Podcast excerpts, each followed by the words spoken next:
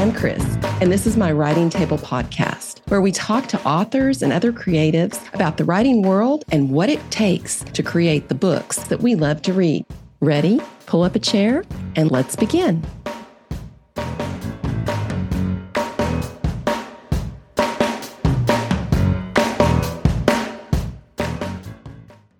Kelly Farmer has been writing romance novels since junior high. In those days, they featured high school quarterbacks named Brad, who drove Corvettes, and gals with names like Desiree, because Kelly considers her own name rather plain. Since then, her stories have ranged from historical and contemporary male female romances to light women's fiction to LGBTQ plus romance. One theme remains the same. Everyone deserves to have a happy ending. Amen. When not writing, she enjoys being outside in nature, quoting from 80s movies, listening to all kinds of music, and petting every dog she comes in contact with. All of these show up in her books. She also watches a lot of documentaries to satisfy her hunger for random bits of trivia. Kelly lives in the Chicago area where she swears every winter is her last one there. Welcome, Kelly. Hello. Thank you so much for having me. One of the things that I wanted to bring up before we get into your books is you've been like a wonderful steward of support and education for other writers, and you've served the Chicago area RWA tirelessly. So, for new writers who are looking to get involved with things like that, how did you get involved? Oh, let's see, a thousand years ago when I was a baby writer writing my first very long historical manuscript. I ended up writing like fan letters to a couple of authors who like I enjoyed their work and I was sort of like, how did you get where you are? And they all recommended joining a writers group. At the time, my fantastic writers group, the Chicago North Romance Writers, they meet near where I live. And so I kind of just tumbled into them. I've been so grateful for their advice, their knowledge. They're so selfless and giving of their time to newbie writers who, like, I literally didn't know how to format a manuscript. One of the cool things is that we are a critiquing group. So, like, I actually mm-hmm. got to see manuscripts and was like, oh, is that what they're supposed to look like? The Chicago North Romance Writers is an independent organization. It was a chapter of RWA, and we made the unanimous decision to become independent to be more supportive of all romance authors. It's been great. And actually, we've done mostly virtual meetings, you know, since the pandemic and everything went virtual. And we've ended up getting a lot of members from across the country. So we have people tuning in from New York and Michigan. And it's been really nice to sort of broaden our reach beyond this Chicago area. Someone wants to get involved, where would they go? We do have a website. It is Chicago North Writers.org, I believe. Could be a dot .com, but I think it's a dot .org. The website, I will be honest, doesn't have a lot of information on it, but we have a fantastic conference every other year. Mm-hmm. Um, it's called the Spring Fling Writers Conference. And there's a link on that main website to the Chicago Spring Fling info. We had it this past spring. So the next one will be in 2024. That's a really great opportunity to like meet actual writers in person mm. and I hear and it's a hang great out. conference. It is. We're really proud of it. We have some good stuff coming for 2024 that I obviously can't say anything about because I'm sworn to secrecy. Stay tuned for that. Let's dig into your writing. Tell us about your hockey romances. The Out on the Ice series, which is sapphic or women loving women, romances set in the women's pro hockey world. The first book came out in August of 2020 because of course when you sell your debut novel you want it to come out smack dab in the middle of a lockdown chris can relate to. Yes been there done that. And then the second book in the series unexpected goals came out in november of 2021 and the third book in the series calling the shots came out in november 2022 How are you acquainted with the hockey world besides living in north chicago actually because of writing. I never was really into hockey. I was a theater nerd and, you know, very artsy. And in my 20s, I had an idea for uh, like a male hockey player mm-hmm. romance. And I was like, well, I don't know anything about hockey. I, maybe I should just learn some stuff. So I literally like got hockey for dummies and just started watching it to just sort of be like, what is going on? And then I ended up falling in love with the sport. And I got, you know, interested in women's hockey through the Olympics. That was about the time of the Salt Lake City Olympics. So we're going back to 2002 Wow. Uh, and yeah. And so like I was like, oh my God, women's hockey is so cool. So I just, yeah, became a fan. I had written that one male, he ended up being a coach romance. And then I wrote a book that was between a male and a female goalie because they grew up playing hockey together and she was better than him. of course. yeah. Like I always kind of just had that love for women's hockey in my heart. Mm-hmm. But I went on and wrote other things. And then the 2018 Olympics came around. The United States and Canadian women's hockey teams have a huge rivalry. And of course, they met in the gold medal game that year, and it went into overtime. And then it went into a shootout. And oh, wow. the US won the gold medal at like one in the morning, my time. and I was like crying. It was a goober about it. It's one of those things as a writer, how like you sometimes feel an affinity for a world that you've never actually like been mm-hmm. in, but you know, like I kind of felt it and was like, wow, I really miss writing in this world. And then, of course, the plot bunnies sat up and went, oh, you want to write a women's hockey book? Okay, here's some ideas. Now that you've written the three books in the Out on the Ice series, will you continue to write more hockey themed romances? I would like there to be one more book in the series. I think it needs like a fourth to round it out. I'm playing with that one in my head right now, thinking I, I did introduce two characters in Calling the Shots who would be the main characters in the fourth book. I also have been writing short bonus stories for my mm-hmm. newsletter subscribers. So if you subscribe to my newsletter at kellyfarmerauthor.com, I have two so far, and they take place between the books in the series. So they're kind of like a bridge. And they also feature my favorite secondary character, Gina Morales. So she's having her story told in these little stories. Oh, yeah. We had some really great news this year. I say we because I was cheering for you on the sideline, so to speak. And then mm-hmm. we had some devastating news this year because you had a project that was going to be sold to Hallmark, and then Hallmark pulled their publishing division, which was really, really difficult. I cannot imagine how that was on you. And well, tell us what it was, and then let's talk about how we're moving forward. I uh, was very excited. I sold a book to Hallmark Publishing called It's a Fabulous Life, which was Fabulous. a female. Yes. Well, it's a female, female. It's a wonderful life retelling, and the angels are drag queens, hence the fabulous portion of the title. Uh, and I was super excited. It was going to be their first LGBTQ plus title that they were going to publish. Everyone was very, very excited about it. And then unfortunately, we got the news September or October that mm-hmm. Hallmark Publishing was closing its doors. So any new titles that they had contracted but weren't like already, you know, printed and ready to go were not right. going to get published. So the good news is I, I, will say I have all of my rights back now. So I can move forward and seek other opportunities after, you know, having my day of moping and like flailing like like, like a kid. I, I was like, you know, something really good is going to come of this. I put out my SOSs to a couple a couple editors and an agent that I'm friendly with and was like, hey, this book's available again. And fortunately, I signed with an agent. Mm-hmm. So now I have the fabulous Ava Scalzo with the Speilburg Literary Agency as my agent. Congratulations. Thank to both you. of you.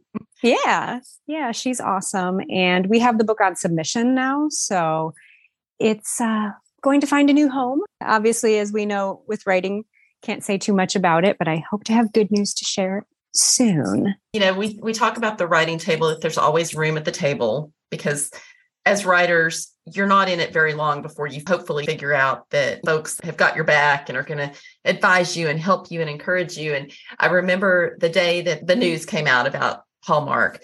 And I think you had said something about it, but then where I saw more of it was other people saying, Oh my gosh, this is going to be such a cool project. And Kelly is such a great writer and she's so fun. And I kept seeing people retweeting, retweeting. And I thought, you know, what a testament. And this is before the Twitter sort of implosion. It was just such a testament to how the writing community rallied around you. I, all I could think is, oh my gosh, it has to be, she's got to feel devastated and not even want to look at Twitter. And yet I kept thinking, I hope she's looking at Twitter because people just kept commenting and retweeting. And it's hard to find your people. So when you find them, it's it's nice to know that other writers have your back and are cheering you on. And you know, there's plenty of room for everybody here. We just all have yeah. to find our spots. for sure. And yeah, this is in the before times of Twitter.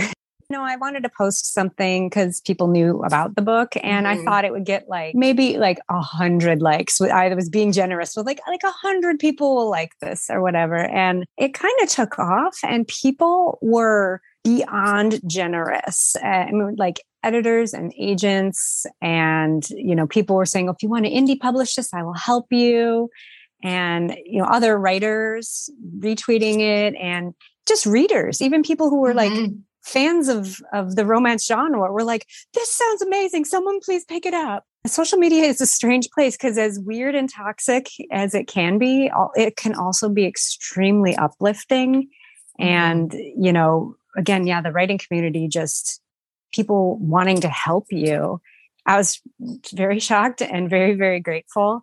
And so i'm I'm hopeful that I can do that for somebody else who's and and you will going through it. I know how you are. You've been very generous to other authors. In the writing community, a lot of us are just kind of holding our breath, going, "Please bring back Twitter the way we knew it," because that's our water cooler. That's how yeah. we who live in our writing cave and don't talk to other humans talk to other humans during the day and find that support and don't have to be sad about bad news by ourselves it's been very good to me and I hope it has to you. And I, I hope we'll get to see it come back or someone will find a platform that will let us have our little water cooler sessions. Yeah, that's the worst part. It's like, it's fine if we all have to go somewhere else, but we all have to go to the same place. Yeah.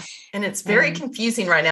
Like I got on Twitter when I signed with another agent like years mm. ago. And I, and I was like, I got on Twitter then. And obviously now I'm glad, but now I'm, now I'm just tired when you begin a novel, you come up with this little idea for a novel. What happens first? I get the plot bunny that like hops into my brain that I love to play the what if game. Mm-hmm. It's probably my favorite part of the whole process is just that early like brainstorming when it's it's all this like fresh, happy, new, exciting idea. And then it's like, oh, and then this happens. Oh, and then this happens. And I don't know what happens here, but then this happens.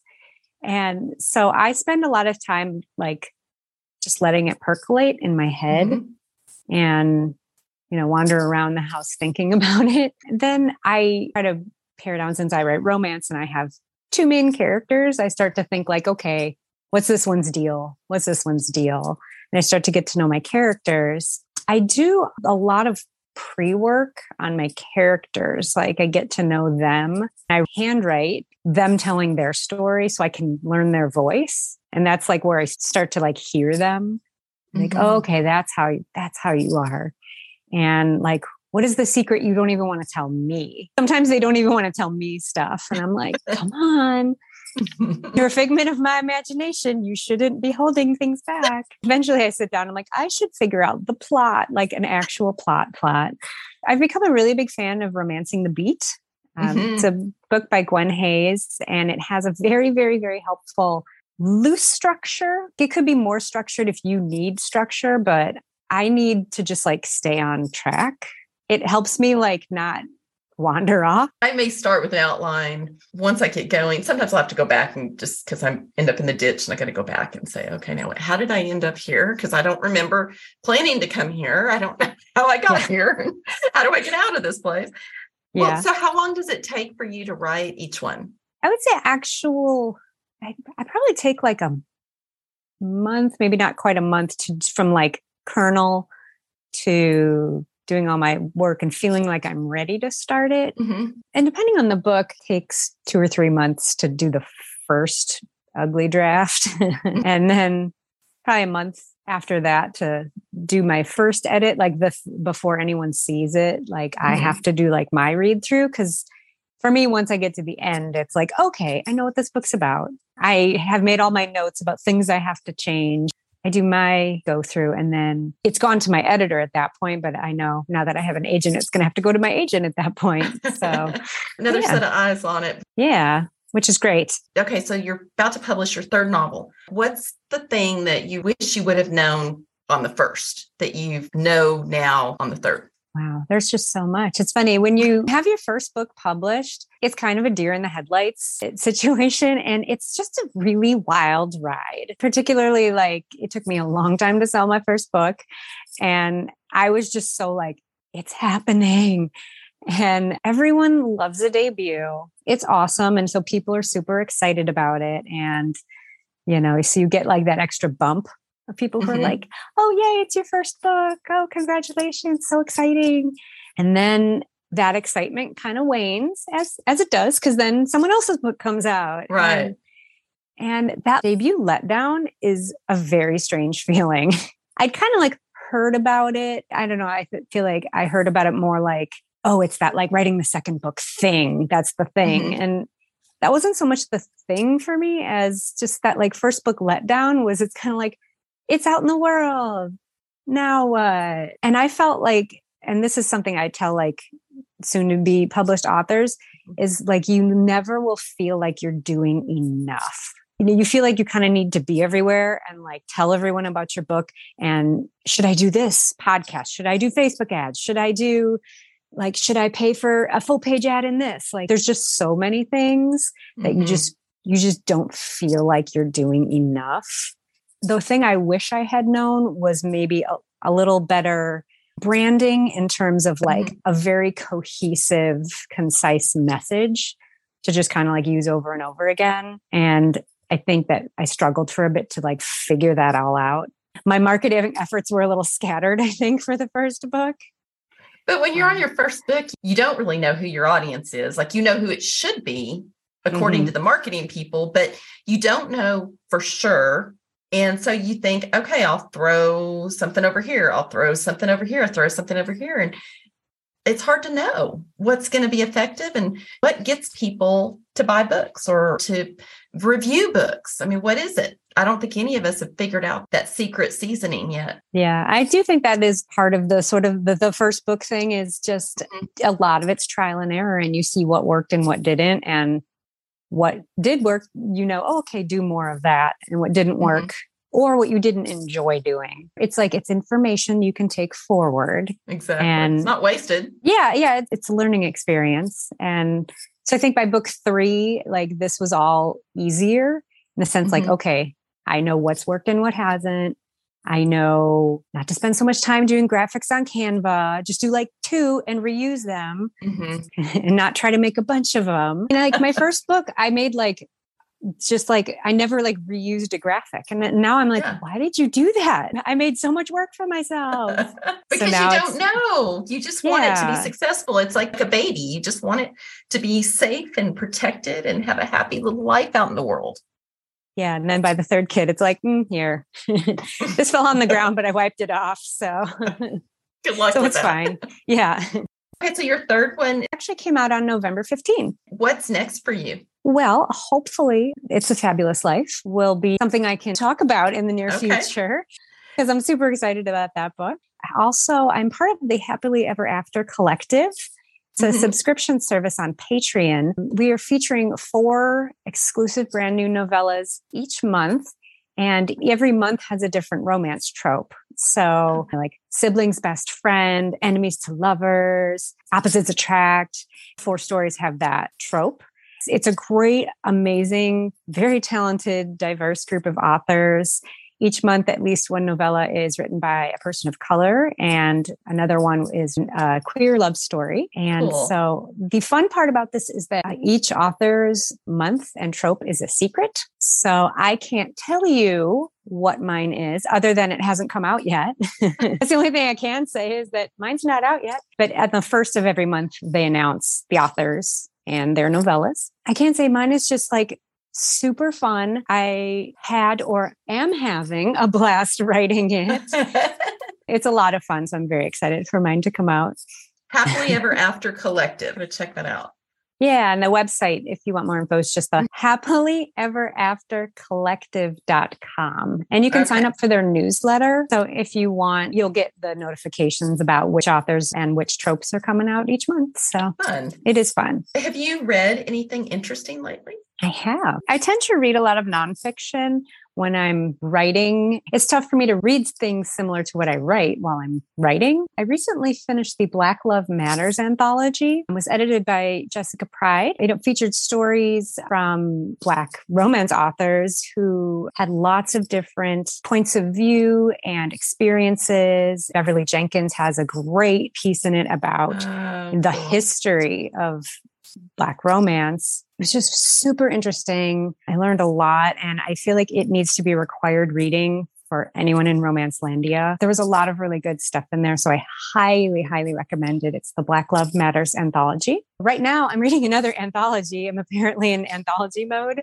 It's the Amor Actually anthology. It came out last December, I believe, for the holidays. Just a bunch of Latinx romance authors. They're all really good friends and they had this great idea. So the title, it, it does sort of have a nod to Love Actually, mm-hmm. because each of the stories in it is inspired by one of the stories in Love Actually. How fun! Yeah, it's really fun. It's cute. There's a lot of different heat levels and it's some of the stories intertwine.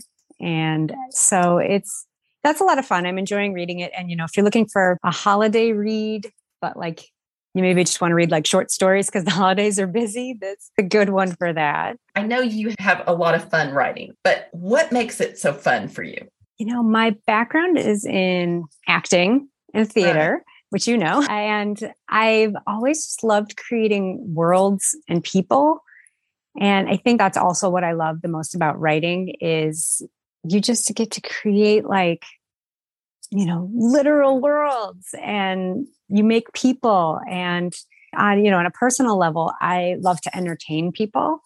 And I feel like my life's purpose is to bring joy to people's lives. So if I'm helping you get through a bad time in your life, or you just need an escape for a few hours, that makes me feel like I'm living my life's purpose, honestly. I think you are. Obviously, the books you're putting out make people happy and make people laugh and feel loved. And kudos to you. That's really cool. Thanks. Yeah, that's my goal. I always like to say, I'm going to make you laugh. I'm going to make you cry, but then I'll make you laugh again. So don't worry. You're, you get, you'll get, a, you're going to get a happy ending because, because you got to have that. Was it happily ever after or happy for now? yeah, happy for now. I feel like, you know, a lot of people are okay, particularly with like young adult romances or new mm-hmm. adult romances where it's like you're 16, it's okay if this is not your your true love forever. Things might okay. change between 16 and 25. Right, right. Got some time to commit. Do you have any advice for new writers? I do. It's funny. I was just talking to somebody at one of our Chicago North virtual meetings last night. Best advice I can give is finish the damn book. I see a lot of newbie writers who will like write the first five chapters. And then, you know, maybe you join a writer's group or critique group, or you read some books about craft then it's like, oh, I got to start over. So you start over at chapter one, and then you write those first five chapters and you learn something else, or you realize, like, oh, I know what goal motivation and conflict is. So you start back with chapter one and you just kind of like work on the same chunk of the book for years and never actually like get beyond that. It's okay if you need to go back and fix stuff, that's fine, but then keep going. and get to the end of the book, first of all, you'll have that huge accomplishment of writing an entire novel, mm-hmm. which not many people can say. Also, you'll know what the book is about at that point. You'll have a better sense of like what really needs to happen. And also, you're going to revise that first three chapters a hundred times anyway. So just save that for later because it's even as published authors, that's still the part you rewrite quite a bit. You know, when you first sit down to write, you're kind of like feeling it out. And like that's the part that's going to change anyway. So please write to your end of your books. And I also want to recommend to just have fun and enjoy it. I'm always a little envious of people who are writing their first manuscript because it's so exciting. You know, you don't have to like have the worries. Like just have fun don't stress about getting it right or getting it perfect. Like it's not going to be perfect. A first draft is never perfect. It, like it doesn't matter who it is. There are clean drafters, but that was not their first book. So don't stress. And yeah, my last thing is just what we were saying earlier about find your people, get a group of supportive writers, whether it's virtually. A lot of libraries have local writers groups. There's definitely resources out there. If you want to find some, feel free to send me an email. Yeah, go to my website, find my contact info. I can help you try to find some people. And it's also really, really important to get eyeballs other than your own on your work. That's really important if you get beta readers or critique partners who can see the things you can't see because you're just too close to it. If you choose to hire an editor or work with a book coach, there's so many options, but like other eyeballs super important because they'll find that typo that you've like looked over like a hundred times. I always say better to have somebody catch it now than when it's published. Yeah, make sure you have nice people catch these things first. Thank you, Kelly. Thank you so much for having me. To learn more, visit kellyfarmerauthor.com. If you're enjoying the writing table, please consider leaving us a review. There are so many podcasts out there. Reviews help other listeners find us. Thanks so much for your support.